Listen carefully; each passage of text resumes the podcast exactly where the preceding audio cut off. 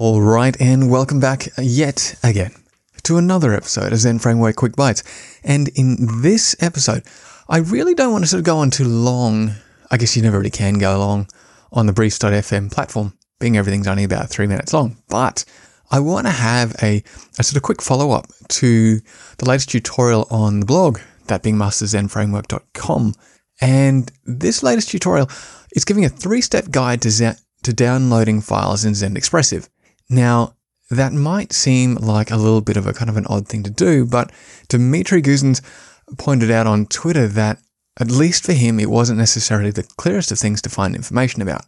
So I, I thought it'd be worthwhile to go and write up a post. And as it turns out, I mean, it was really quite straightforward. I haven't found, having said that, I haven't found any helpers or anything um, by default available. However, I haven't done a lot of searching and, and hunting around through Packagist and the various um, Zend repositories as such. So if one's out there, if you are actually the author of it, um, I definitely do apologize for not having looked harder. But anyway, as it turns out, there really wasn't that much to it. There were two parts primarily involved, and they can be used from at least the most simply, from any Zend Expressive page action. And firstly, it's, it's this. You open up a or create a new Diactoros stream object, and you simply ne- need to pass in a file like the the name of the file that you want to download. I mean, this is assuming like a really simplistic setup here. And Diactoros will take care of connecting and reading in and so forth.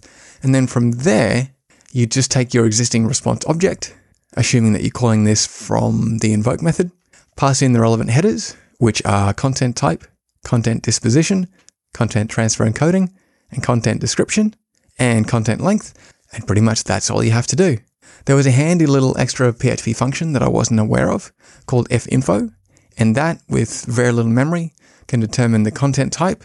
So, in a nutshell, those two objects and that one method are really all it takes to download a file in Zend Expressive. I hope you'll check out the post on the blog. That's masterzendframework.com forward slash downloading files in Zend Expressive. Um, all those words with hyphens between them. I'll have a link in the show notes.